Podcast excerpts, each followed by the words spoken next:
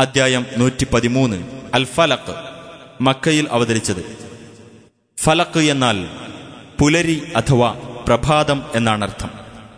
പുലരിയുടെ രക്ഷിതാവായ അള്ളാഹുവോട് ശരണം തേടാൻ പഠിപ്പിച്ചിട്ടുള്ളതുകൊണ്ടാണ് ഈ അദ്ധ്യായത്തിന് ഇപ്രകാരം പേർ നൽകപ്പെട്ടത്.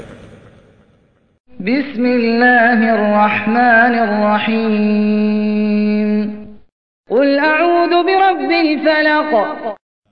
പറയുക പുലരിയുടെ രക്ഷിതാവിനോട് ഞാൻ ശരണം തേടുന്നു. അവൻ സൃഷ്ടിച്ചിട്ടുള്ളവയുടെ കെടുതിയിൽ നിന്ന്.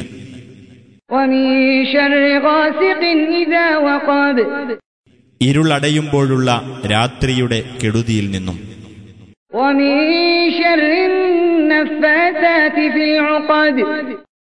കെട്ടുകളിൽ ഊതുന്ന സ്ത്രീകളുടെ കെടുതിയിൽ നിന്നും.